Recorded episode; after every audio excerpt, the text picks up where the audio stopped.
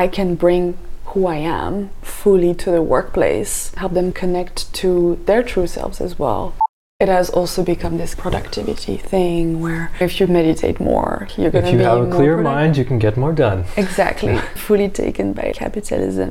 On my LinkedIn profile, I, I put that I'm doing this shamanic training Oh, really? and it gets a lot of attention. People saying, I don't know anyone who's doing this. Can you tell me Yeah. more?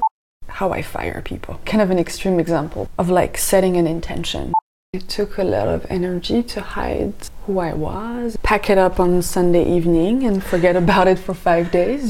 One of his close friends was an, an exorcist from the church. This guy would come to our flat in Paris every Wednesday and we would have lunch with him. Contradictions are a basic fact of being a person. No reason to escape that. If you're trying to make something happen and have an impact, I think Nebulous is fun, but it's not gonna get you there. I started listening to the other side of the story because I was always on the conservative side. I was like, nope, nothing is happening. I'm never gonna open the door. And I opened the door and I was like, huh.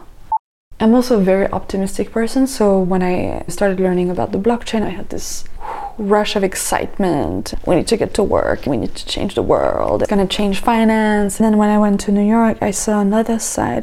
I had a strong opinion. I just haven't thought about it since then. I didn't need it, but I'm more open to things now, so maybe I could Mm. get one at some point. Visit the link in the description or go to strolling.rosano.ca to hear the full episode.